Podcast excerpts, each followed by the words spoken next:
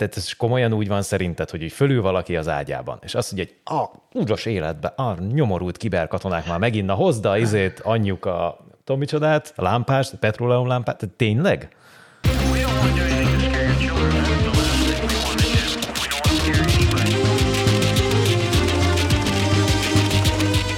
Tisztelt publikum!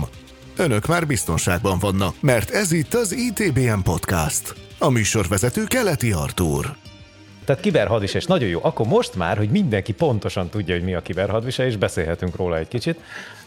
Vagy nem? Osz, Oszi, neked még nincs meg? A, a, nem, semmi, csak a kollégámnak egy nagyon ö, találó kifejezése volt a világbékére, hogy amikor nincs világháború, tehát hogy akármennyi háború is van, és rettenetes dolgok történnek bizonyos országokban, ezt nevezzük világbékének sajnos, és ezzel kapcsolatban kérdezném meg, hogy e, ez, akkor ez szerint viszont lehet, hogy a, a kibertérben zajlik egy ilyen számítástechnikai világháború, mert ott nem gondolom, hogy hogy béke volna egy percre is. Nincs is. Tehát e-, ebben a, ebben a térben valóban folyamatosan folyik egy háború.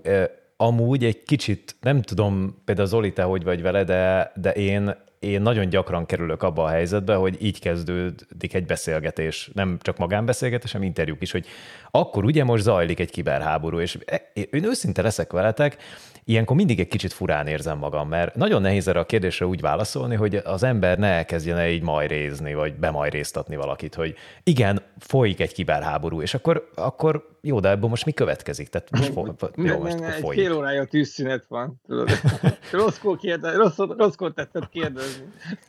igen, igen, tehát hogy, hogy ez itt tényleg folyik folyamatosan, de picit mindig az az érzésem, most úgyis ilyen őszinteségi roham van ilyenkor hajnalban, hogy, hogy um, hogy de ez érdekel valakit egyáltalán? Tehát, hogy nem tudom, hát most ez így zajlik. Biztosan, meg, a, meg azokat, az, azokat a népeket, akiket már egy kicsit a fizikai világban is érintette ez a dolog. Tehát ahol a, ahol a, a a egyes támadóknak sikerült olyan hatást elérni, és nem csak az ukránoknak, volt, több volt orosz tagköztársaságról is beszélhetünk, meg más országokról is egyébként, ahol ahol igenis már nagyon sok ember, az átlag ember ezt a bőrén érezte.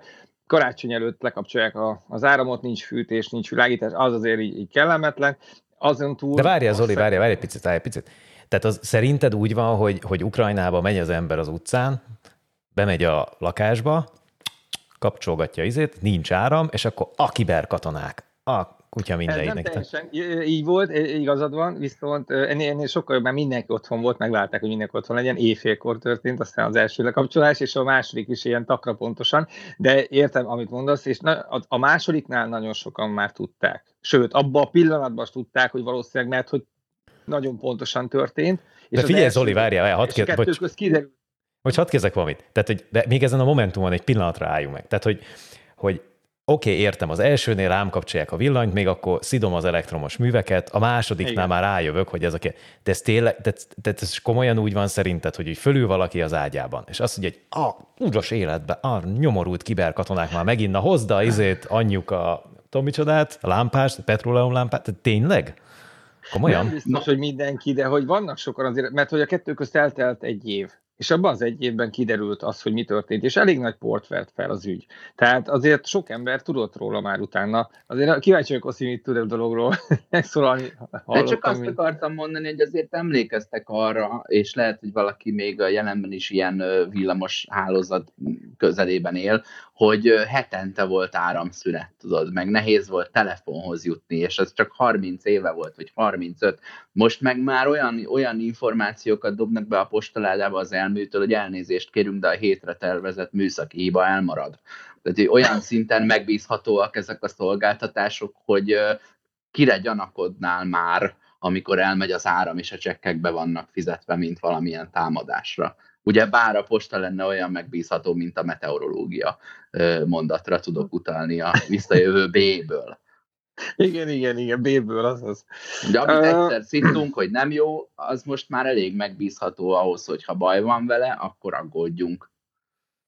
Na jó van. Meg... És, akkor, és akkor jó, rendben van. Oké, elfogadjuk azt, hogy most már tudjuk, hogy, hogy a izé, kiberkatonák, azok kiberkatonák így csinálják a dolgokat, oké. És akkor ebből mi következik? Tehát a kiberhadviselés az az a dolog, ami leállítja Az áramot? De várjál, azt hagyjál, hogy itt forszíroztat, hogy egyáltalán az emberek észreveszik-e, hogy meg vannak kibertámadva országilag. Mi van azokkal a támadásokkal, amit meg kivédtek? Azt meg végképp nem tudják. Hát az a, az a leg, leginkább pocsékba ment ügy. Nincs ilyen, hogy ami... kapcsolja valaki az áramot karácsony reg reggel, és a villany, van villany, és azt mondja, hogy hát de jó dolgoztak ezek.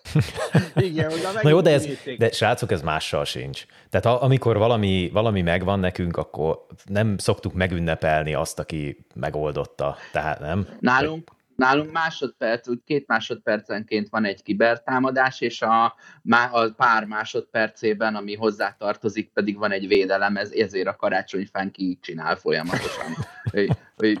és, és minden alkalommal mondjuk, hogy az anyjuk minden, és ó, de ügyesek, a fene vinné, jaj, hogy kivédték meg. És ezzel az ajándékokat Na, két múlva tudjuk kibontani, mert hát ezt folyamatosan figyelni kell.